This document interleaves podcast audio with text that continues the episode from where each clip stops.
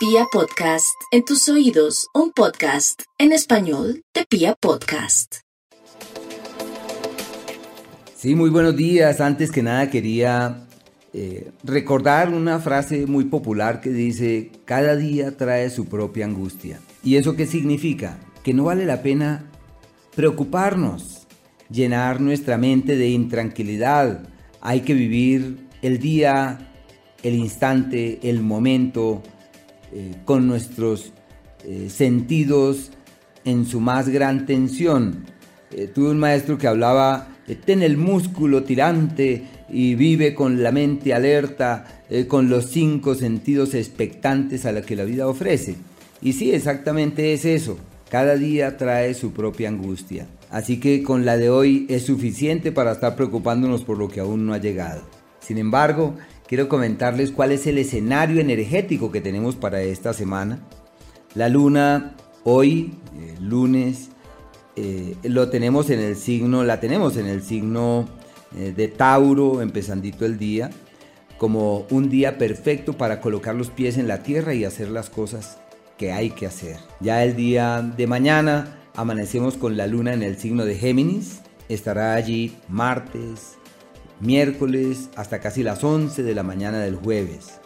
Se les llama los días de la versatilidad, los días de la flexibilidad, de la maleabilidad, son excelentes para las relaciones públicas, ideal para pasar hojas de vida, para conversar con aquella persona, para promover reuniones de trabajo, para escuchar pareceres, para tener la flexibilidad y la apertura a otros puntos de vista. Y ya lo que es el día jueves, 11 de la mañana, entra al signo de cáncer, estará allí jueves, viernes y sábado hasta el, hasta el término del día.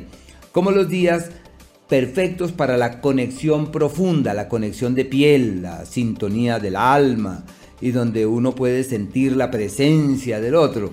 Y nuestros oyentes amados, quería decirles que quienes son o se sienten muy animados por los temas espirituales, por meditar, por el yoga, por las frecuencias, por la oración, el día perfecto, o sea, el día más exquisito es el próximo viernes. Así que es un día maravilloso, la luna está en una posición excepcional.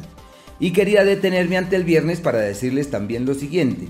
Ese día es el día del cuarto menguante, por eso no es el más adecuado para tomar riendas de cosas, sino es un día con el que simplemente hay que fluir, a menos que uno quiera romper estructuras y declinar a cosas. Sabemos bien que esta semana es perfecta para todo lo que tiene que ver con la belleza, con la armonía, con el equilibrio. Los campesinos se amparan en una semana así como esta para arreglar los surcos de sus plantas, para trasplantar la matica, para arreglarla. Bueno, asimismo nosotros podemos hacer con nuestro cuerpo y con nuestra vida. Es la época de hacer ajustes, de corregir cosas, de decir soy eh, discípulo, discípula de la vida y como discípulos del universo tenemos siempre que tener el ánimo por realizar cambios, por realizar ajustes, así que eso realmente depende, es única y exclusivamente de nosotros.